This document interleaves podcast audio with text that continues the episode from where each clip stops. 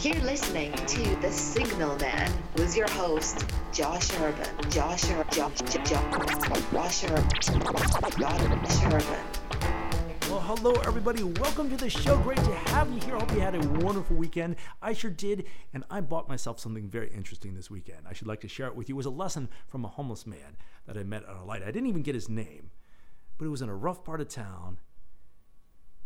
And he was there with his sign. My window was down. And I was honestly trying to ignore him. But he broke the ice and he said, Hey, you got a, any any spare change? I said, Oh, let me see what I got. He said, I'm just trying to get to five bucks. And five dollars must be the magic word. I said, Oh, hold on a moment. My dad had given me an envelope full of five dollar bills to use for Josh's World Bank to invest in the community. So pull out a five with a flourish, place it in his hand out the window, and it was a new $5 bill. Now, new $5 bills do something funny, they stick together. So, as I placed it in his hand, I saw his surprised hand. I saw that I actually given him $10. And it must have showed on my face like, ah. I gave it to him and he made the joke. He said, "Oh, what comes out the window? That's what goes out the window is is mine." And we laughed, and he goes, "You know, sometimes people actually ask for their money back, and it's such a tease, such a tease." I said, "Oh yeah, man, I'm sorry to hear that." And he said, "You know, yesterday, a guy gave me 38 cents, and then he asked what I was going to do with the money. And I told him I was honest with him. I said, "Going to buy a beer, actually." And the guy said, "Give me my money back." So what could I do? I gave it back. But hey, at least, it, you know, I was telling him the truth. 38 cents. Now, I understand not wanting to subsidize somebody's, what we might think, poor choice. So that's not what this is about. What it's about is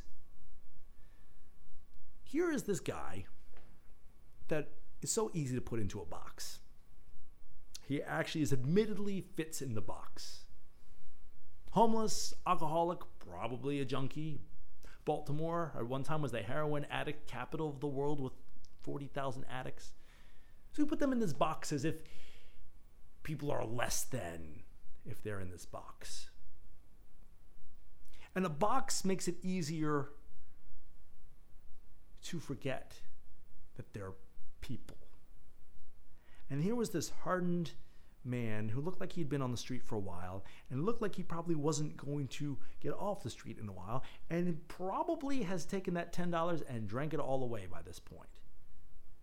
And I realized that. But here he was, obviously bothered that somebody would be so rude over 38 cents that he would tell a complete stranger at a light the next day. You would think somebody like this had seen it all and you couldn't phase him, you couldn't shock him.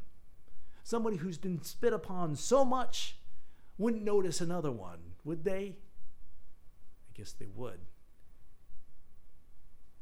And we don't think, I don't know about you, I don't think that people I put in a box have feelings. It's easy to cl- cram the lid down and forget that there's a person in there.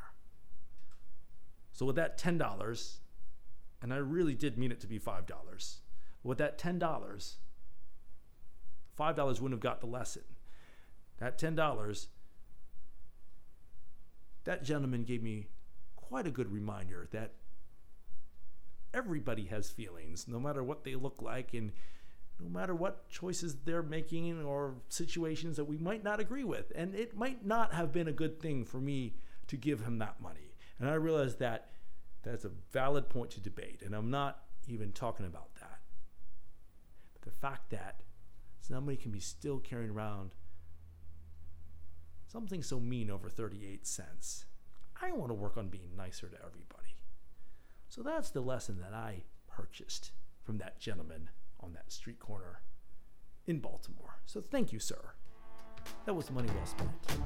You've been listening to The Signalman Show. I'm your host, Josh Urban, and we're broadcasting every Monday, Wednesday, and Friday on SoundCloud, iTunes, and everywhere fine podcasts are found. I hope you've enjoyed this as much as I have. And hey, during season two, try to get more people involved with this. So drop me a line at joshjoshurban.com or tweet at me at don'tjoshme. You can have a, a story, a question, a hello, a shout out to Aunt Margaret, or a good deed that you saw or that you did. It doesn't matter. It's so nice that you're here. So keep it fresh, keep it funky, keep it real, and I will catch you on the flip side. See you next time.